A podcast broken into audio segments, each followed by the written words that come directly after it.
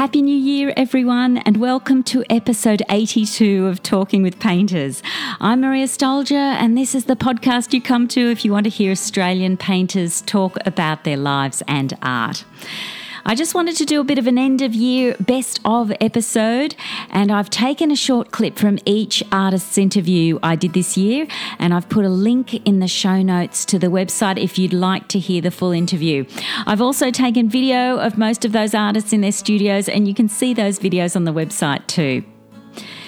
I'm recording this on New Year's Eve in 2019, and those of you outside of Australia might not be aware, but we're currently experiencing an unprecedented bushfire season, which is both severe and deadly. And to those of you affected, I hope you're safe and that this episode takes your mind off whatever you're battling at the moment, even if it is only for half an hour or so.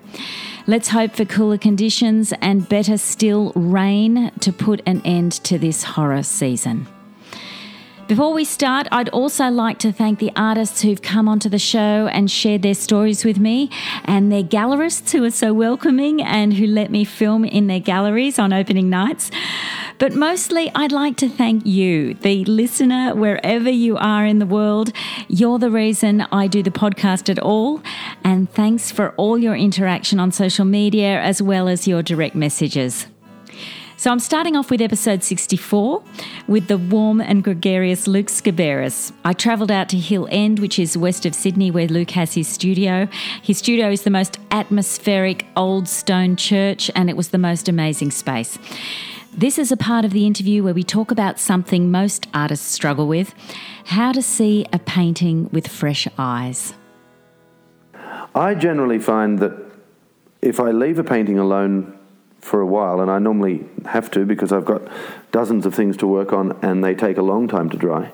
So I really, really sometimes leave them for weeks or months mm. and then pull them out. You think, oh, wow, what was I thinking? You're far from finished. And you go for it. It's um, ah. fabulous to work on, on a, an entirely dry surface yeah. of a painting that. Um, when you say go for it, what would you do? Oh boy, you can put a make up a big sloppy bucket of coloured glaze and then get a massive brush and paint like a curtain veil right over half of the picture and then get a scraper and scrape it all off and then etch back into it with the back side of a knife so that you're actually drawing back into a painting. You can do anything. Yeah, it's like you're liberated. Absolutely. It's terrific. Yeah, isn't that funny? It's just a period of time has detached you from it. Yes. In a way. Yes, you see it with totally new eyes. Mm. Even from one day to the next. You walk into the studio and you think, oh, God, the bad angels have been in here overnight and really made that painting look terrible because you, you can often be too close to a painting to, to know. Oh, definitely, that's you right. Think, you know, Especially need, if you've spent a lot of time on it yes. and you can't see it afresh. You think, oh my God, what? Yeah. What tricks have you got to deal with that? Have you got any? Do you ever turn them upside down? No, I don't do any of those things. Mm, mirrors, There's nothing mirrors, like that. No, binoculars, backwards, all that stuff. Brett Whiteley, oh, Sidney Nolan, they all do that sort of thing. Fred Williams, stand it on your head. Someone said to me the other day, a painting should look as good upside down. I think bullshit. How ridiculous! It's a you resolve a painting with every bit of exacting scrutiny that your eye has honed for your entire life. And if you turn it upside down, it doesn't work at all. it looks stupid. It looks like an upside down painting. And if people present to me an upside down painting and say that that's the way it meant, it's meant to be, I immediately almost get whiplash trying to twist my head upside down to look at it the right way up. I don't get it. But that's okay. Everyone's different. I then interviewed Nicholas Harding in his studio in Sydney. He was in the middle of one of his astonishing landscapes, which plunge you into the Australian bush. And although he's very well known for his landscapes, he's equally famous for his portraits. He's won the Archibald Prize, of course. And in our conversation, we got onto the subject of painting women. And I asked him whether he felt there was more pressure to flatter a woman when painting their portrait. There's definitely that, that sense of, um, of that coming into it.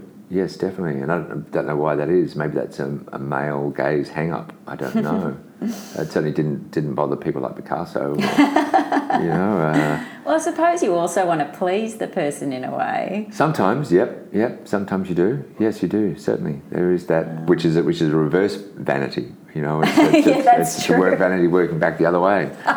so that's that's a bit of a tell. Yeah, tells you a bit it's so yourself. difficult. I think portraiture is sort of fraught Oh, with it's a minefield. this. It's a it's a it's a fraught minefield. And- Especially when they end up in the Archibald. I mean, you've had so many in the Archibald, Yeah. and they're so public. Yes. You know, you know that And everyone's going to see them. And I look back at some of them, and I've destroyed a few, and and, Really? and um, some of them, others, I've looked back and gone, oh, that's a not many, but there are some. It's just oh, horreur. It's just really, you feel like that oh, about it's some of your past work? Yeah, I mean, you've got basically. What I was using the Archibald to grow up in public, um, because one, it gives you a great audience. You know, more people go to see that show than you'd get. Nothing close to that for a solo exhibition. Nothing close to it. No, that's right. And the other thing is you get you to see your work up um, as some kind of measurement against your peers, um, which can be which can work out well when say when you sort of win a, win a people's choice or a, or a, the big one, and on other occasions as well. But it's often the failures that, that teach you more in the sense that when you've done a real well that not as good as I thought it was when it was back in the studio, and you measure it against a really good one by you know a mate of yours or something, hmm. and you go, wow, okay, so what's going on here? So that that's a dialogue between two painters going on there, and you can learn from that. yeah. You know.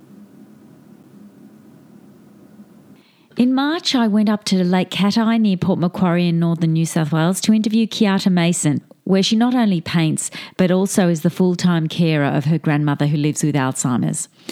Kiata is probably best known for her sensational still life paintings, and her home is filled with interesting and beautiful objects which provide inspirations for her works. We, we started talking about her childhood, and she mentioned that she moved home a few times, which meant attending different schools, which had very different styles. What was Steiner School like? Oh, well, you went from having to wear, you know, um, like crazy amounts of uniform where you couldn't take your gloves off unless you were giving money to the bus person. and you had to get a note to go out in your school uniform after school with your mother. Um, to a place that you went and you, you know, took off your shoes and put on slippers and started the day dancing. I mean, you couldn't get a more of a cultural Was it what? change. You must have loved that. I mean, I think the Steiner School was far more like our home life, whereas PLC had always been like this strange, rigid thing that I couldn't really conceive as to why I'd been sent there. Um, I still don't really understand that. But um, So, what was art like at the Steiner School? oh well, Or was it all art? It was all from- art Yeah, yeah. in one way or another, but not really. So you did everything by drawing things and listening to stories and then making things and dancing, it seemed. I don't know what else we did. So there wasn't much maths. I'm sure there was. Um, I vaguely recall that we were being told about like the history of maths in a story, and there were monks in the story. I don't really know Nice what. way to learn, isn't it? Well, it's different. Yeah, I'm not sure I learnt anything, but it was an enjoyable time. yeah. But Did- then I went here and I spent the first, actually, that was the first year of high school. okay, so And that, was, a more- true cultural shock because Right. then I'm, you know, in Port Macquarie Hmm. and suddenly, you know, you're surrounded by surfy culture. Hmm. And, you know, really whether you have a tan or not is, is the most important thing. My next guest was Del Kathryn Barton, and of course, she's a two time Archibald winner. And we met in a wonderful creative space in Sydney's East. This part of the interview starts off where we talk about her time studying art at COFA at the University of New South Wales. I feel like there's just so many contradictions and inconsistencies, I suppose, for all of us. But because on one level, I, I wasn't a very functional person, but in other ways, I've, I've always been very single minded and resourceful and like when I'm on a mission, I'm on a mission, like, and uh, very unwavering in that, and very idealistic and passionate, and I get energy from committing to that. Yeah, right. Yeah. So, so your experience at um, COFA, which is University of New South Wales Yes. in Sydney, uh, did you find that you you committed 100% to that degree? Oh, and some to the Oh, point. Um, and I don't know if she'll ever hear this, but and I don't know if she'll. And I won't mention any names, but one of my main lecturers in third year. Because all I wanted to do 24 7 was just make art. Oh, really? Is- I got in trouble for being in there too much in the holidays. Like, she actually said to me, she said, Del, you need to go out and basically get a life. Like, Oh, so what was your life like then? Was it? Did you have much of a social group? What did you Not do? so much. Um, I mean, I love people. Uh, as much as I love my practice, I do love people, but I don't need that many relationships in my life, which means that the relationships in my life can burn very brightly and then be very, very heartbreaking when, you know, they change form or collapse. Um, because I, I am very all or nothing. Like, I have a lot of love to give. So, you know, look out, you poor bastard. oh, so er- so relationships were intense. I, I do. yeah, I, I'm a. I, I can't have too many people in my life. I, it's because when I do invest in someone, I, I friendships, partners, um, family. Um, I, I I just have to go deep. I'm not. I get very anxious if exchanges stay too much on on the surface Oh, okay. Yeah. And I suppose that takes time. and energy. Yeah, and energy. And if you've got a full on practice, you just Yeah. don't have that much to share around. Yeah. And my practice, um, and bless, I have such a robust, um, healthy relationship. But my husband fully celebrates and accepts that my practice is my primary relationship. When I interviewed Blak Douglas in April, it was just before he was announced as a finalist in both the Archibald and Wynne Prizes at the Art Gallery of New South Wales. And he'd go on after that to win the Kilgour Prize at the Art Gallery of Newcastle. So you could say he's had a good year. Blak's father's ancestors are the Dunghutti people from northern New South Wales, and in this part of the interview, he told me why his education at the University of Western Sydney was so important to his career. But the most important thing about my involvement at university was the Dirali Aboriginal unit because that's where I met Auntie Jean South, who would become my ultimate mentor. She was an artist herself outside of university, but she was there to mentor us Aboriginal students who were there, who found the walls of an institution a bit scary. Um, and sh- thank goodness that was 1994.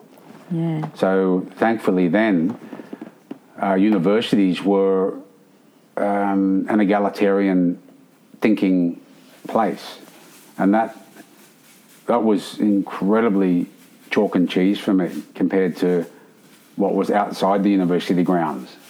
It was a Yeah. you know footy playing thuggery kind of demographic, but go in there and you get treated like a respectable individual Yeah. and you can have a a, um, a sensible conversation. And she's um, she was the one that suggested, well, you know, you're at a fork in the road with your um, identity, and you need to think about which way you want to go. And um, that's what the question that's often been raised. What, why did you choose to go that way? Uh, it's because that all the spirits were standing at that side of the road saying, uh, let's go. We've got to talk about some things. And so that started you on your road to find out more about your roots, I take it. And how did you go about that? Well, first started asking Dad question, but Dad was such a quiet bloke. He was that archetypal man of few words. But when he did say words, um, and he only trickled them out. And he would only trickle out information about the Aboriginal family um, pretty much on Christmas time, when might have had a few beers and emotions stirred because it was fucking nostalgic Christmas time. and um, It's so hard to talk about some things with family. yeah, It's really hard to get the right time and Yeah. open it to open up. That's it. Dad passed on four years ago now, and um, even uh, until his final days, you know, that, that final year, he was still just just eye dropping out information. Yeah. You know? Do you think because it was painful for him, or Yeah, Yeah. absolutely. Um, the, and this is the problem with uh, so many mobbing community. It's not a problem. It's just that when you've had bugger all your whole life, and but what you do have is cultural knowledge or memories of your family and the old ways, then um, you know you keep that to yourself because um, who deserves to run off with that? it's like too sacred in a way? Yeah. Yeah. Neil Frazer was my next guest, and he paints stunning landscapes. His most recent work depicts crashing waves onto dramatic rock formations, but it's always countered with flat, still spaces which create his distinctive style. I got the feeling his practice was intense, and like all of us, it needs to be balanced with other things in our lives. For Frazer, practicing and teaching karate provides a lot of that balance, and here's what he told me about it. The, the karate is a balance for me because, uh, you know, as, as, as a painter, I spend a heck of a lot of time in my own head, uh, which is not always a great place to be. Uh, and then for part of the day, I do the karate and I can't think about art too much. I've got to think about, uh, you know, uh, doing the movements as well as I can. So it's kind of meditative for me. It's physical. And Is that a morning thing you would do? no, no, I do. I usually do it in the afternoon at about three thirty or four o'clock. I do. I do it then. So I've done most of my painting, and it's just kind of a, a, an escape. So is that a so karate is a very energetic sort of um, Yeah, it is, but it's sort of also requiring of thought, uh, you know, and memory. And uh, I, I, like I said, I, I find, you know, like most painters, I have that sort of thing happening in my head. There's a lot of lot of inner dialogue going on, and it really shuts up when I do do the uh, karate. And I, I mean, I do a certain amount of cardio as well. I'll go for uh, I run on the treadmill across the road at the gym. And again, that's really good for my brain. I find, you know, that's that's something that really helps me. Uh, not not not take things as seriously. You know, not uh, wake up in the night so much and think about it. If, if, I'm balancing it out to do that, and, and the karate's, you know, it's just a different thing. Uh, It's it's something that I've done for so long now, uh, and I did it in America. That's where my hombu or the the, the, the head of my style is, is based in Florida of, pla- of all places.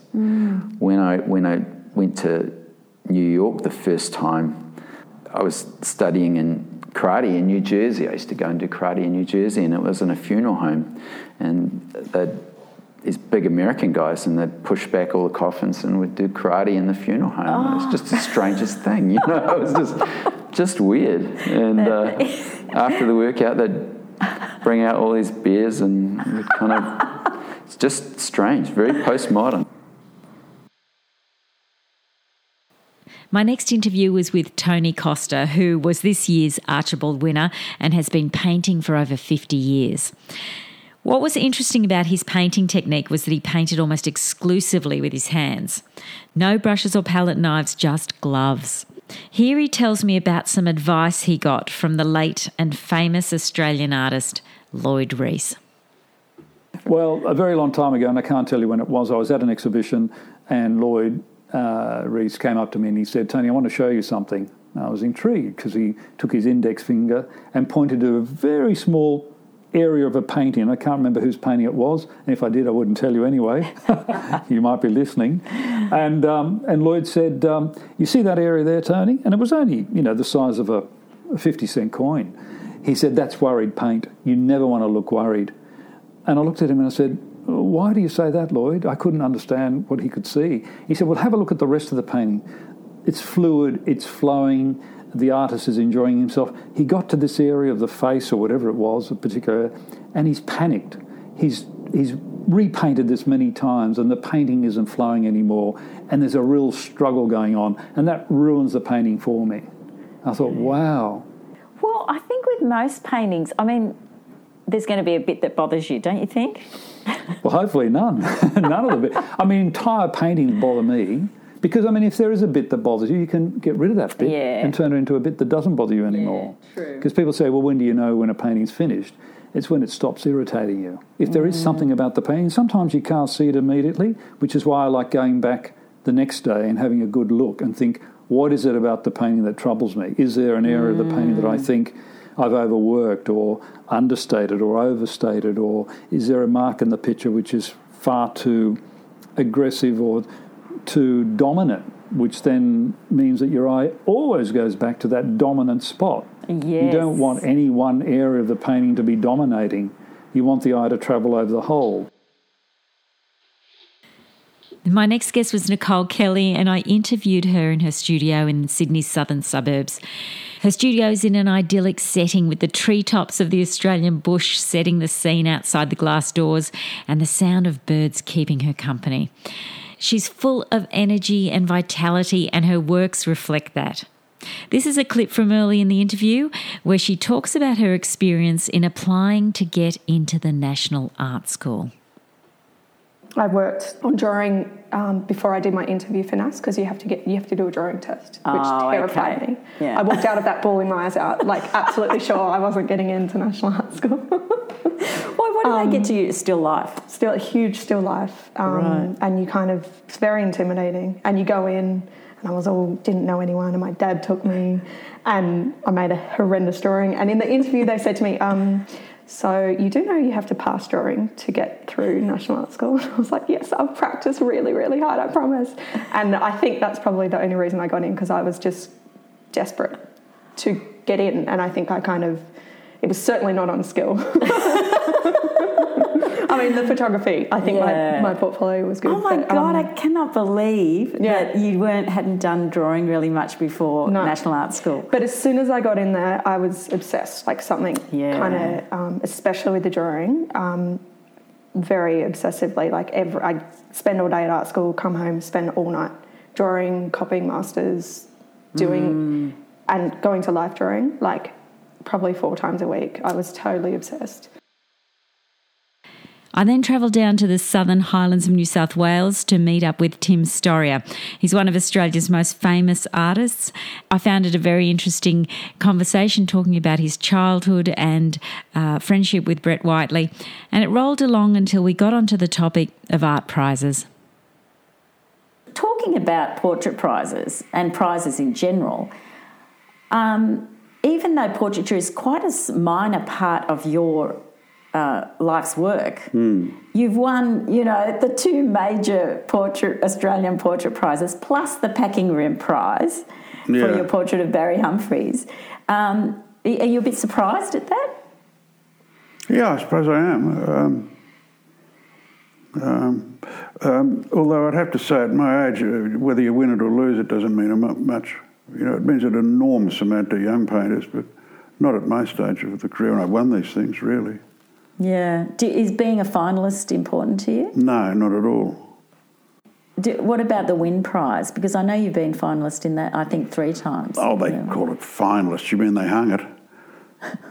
yeah, they hung it. Should have won it. But then every artist says that, so The Arcadian repose you're talking about, That's it. yeah, no, it's great. That's a great. But we talk about it on the video, so hopefully, Mm. I, I, you can people can have a look at that on the video. But um, well, can we? Let's talk about. Um, can we talk about commercial stuff, the commercial success, or not? Do you if not? you, if you want to. Do you not want to though? I think it's vulgar. Okay. They, they don't ask. Um, Only because I watched this YouTube video, Hmm. Damien Hirst talking about how but that's real money. Yeah, I know. I know it's a different kettle of fish, but anyway, no, let's not talk about it. It's it is it's not worth talking about. Um, so I wanted to talk. I, I wanted to. I'm talk happy to you talk about it if you want to. They always do it. Do they? Do people talk about with you? Mm. Well, maybe we'll talk about that aspect of it. Will I raise it? Will I start it? That people ask you about that. Well, uh, they, to the uninformed, they're always curious, I suppose. But the first question is um, usually, um, um, you know, landscape or you landscape or portrait artist, yeah. you know that stuff and so forth. but anybody that come there say they'll look at a picture and um, they say, "How much? You, how much you charge for that?" Mm, yeah. And you say, "Well, my dealer handles that." They say, "Oh yeah." They say, well, how many do you do a year? Yeah, yeah. Yeah, here we go. Yeah, yeah, right, yeah. no, I wasn't looking thinking of that aspect. I was thinking of the aspect because Damien Hirst was saying, uh, because obviously he's very wealthy, but that the money money is very complex, and that it's like he was saying it's sort of like love, like it's very complicated because it should be able to enable you to do your work, not be the motivating factor for your work. What, he's gone into the priesthood now, has he?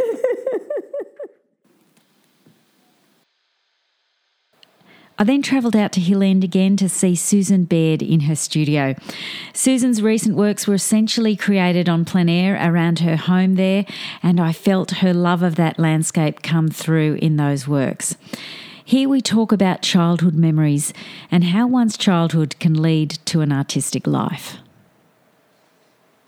everything in her house was just magnificent, simple, but every sort of little item she would have saved up for and handpicked and yeah. So that's right. That's what I love so much about well my mum's home and also my nan's home. I think it was just that having that sort of sense of um, I guess stability, security, just knowing it's always going to be there and mm. yeah a real home. Yeah.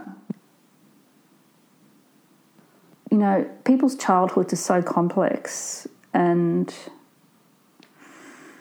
you know, often fraught as well. And, you know, even though you might have like a really close relationship with your parents, you might not think that they understand you particularly well and, you know, all of that. Yeah, even though you yeah, have a really yeah, close relationship with them and reasons for doing things and mm, like this might might go you know you may not use this but I'm just sort of being honest with you in explaining what I think it's about. You know depending on your family situation like there's so many different ways right? You've either got your family you've been you've grown up around other painters or you've seen art or you've been exposed to art or your parents loved art and they took you lots of galleries and all of that that that wasn't my thing at all. Even though mum did love painting, like she did love beautiful things and she did love art, but it, that really wasn't. Um, it's more um, kind of a way of us to escape, like an escapism. Mm.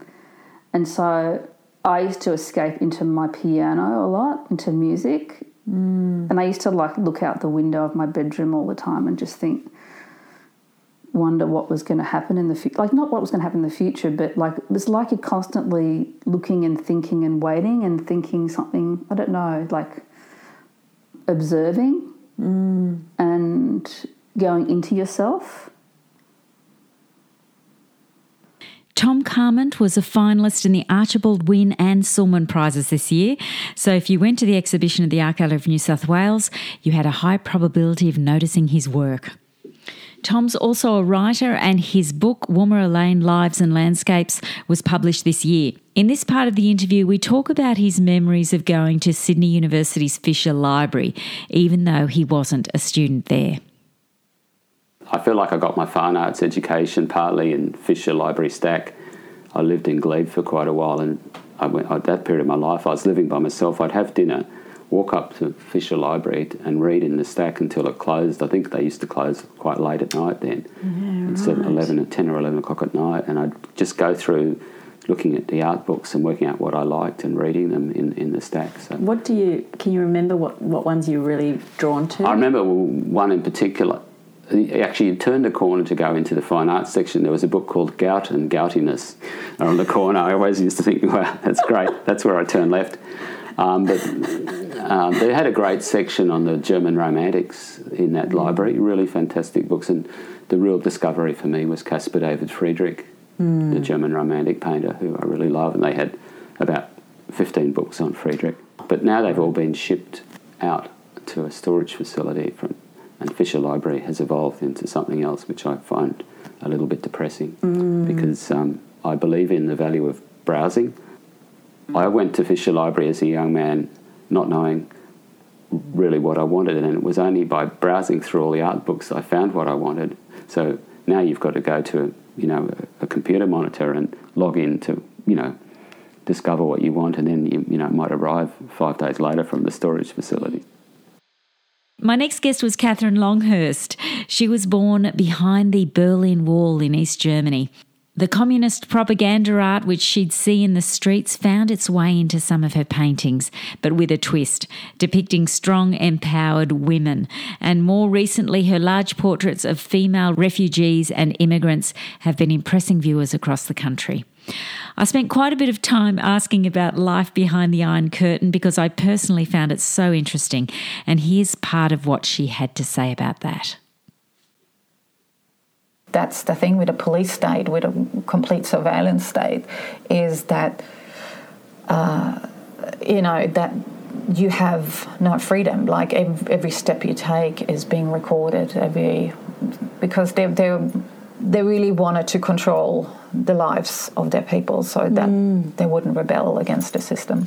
Well, you would have been quite young, were you? Yeah. So so what what I'm saying is like that. Uh, we as children were not aware of any of this, and I think Mum always tried to protect us um, in that sense that the, the less she would tell us, the the better for us because we couldn't accidentally say something wrong and, and endanger us or uh, get us into trouble. But um, so you were aware of a whole world out there. Yeah, but it was a very skewed world. I mean, we the snippets of the West we, we would get was from you know American television. So I thought, you know, the West would be something like Dynasty or you know Dallas or. But was that appealing, or was that sort of considered decadent? I mean, I'm not saying if Dynasty or Dallas. I mean, that is a bit of a weird world to live in. J.R. Ewing. no, of course it was appealing. Like we, um, we were desperate to to find out what the West was like, and uh, just access to uh, products and and fashion, and especially as a young teenager, you know, wanting uh, cosmetics and, and beautiful clothes, and that's all you live for. Ben Quilty was the last artist I interviewed this year, and the survey show, simply called Quilty, is now showing at the Art Gallery of New South Wales. He's an acclaimed painter. He's won the Archibald and Doug Moran, but also spends a lot of his energy observing and commenting on important social and political issues, which can be a bit of a minefield and can leave you open to aggressive responses. We talk about those issues in this clip. I think you said about this show that it's something that it's you want to sort of bring compassion and empathy to the forefront of the nation's um, debate. Yeah, I did say that. I can't believe it. It's Why? because I'm how up myself is that. That's It's not up ridiculous. No, because I, I, I was called a bleeding heart by a very right wing commentator, and it was a really aggressive threat. You know, it was a put down that I'm a bleeding heart. I thought, really, am I a bleeding heart? The same man called me an Australian a few years before for holding a vigil for my my oh mate Myuran. He said that's un Australian that it would happen in in um, in the middle of Sydney. And I, I just thought, well, if that's the truth, do I own that Am I a bleeding heart? Is that a negative connotation? Am I? Is that bad? No, fuck that. That's exactly who I am, and I'm not. I'm not changing who I am to suit really extremists. Mm. Those people are extremists. I'm not an extremist. I practice being middle of the road. I practice trying to like people from both extremes of politics. I think that's an interesting sport in 2019 to understand people who are, have diametrically different view to you. Mm. And generally, you find that you'll you'll come to an agreement and you'll possibly like each other. Yeah. Yeah, yeah. This polarization, um, especially on social media and everything. Yeah. yeah. As you say, the extremists on both sides. It's just um, it's so difficult to have a civil debate about anything. Yeah, you know? it just escalates, which is very dangerous. Yeah, debate well, is what will save us. Yeah, exactly. Coming to a common agreement, coming to an understanding, coming to compassion for each other. If we don't have that, we're in deep trouble. We're at war with each other, let alone the enemy. Thanks for listening to this episode. If you've been enjoying the podcast, it'd be great if you could go to iTunes and leave a rating and review. Um, that's the way that um, most podcasts get known uh, out there. And um, I hope you can join me for all the interviews I've got lined up for next year. Until then, keep safe and well.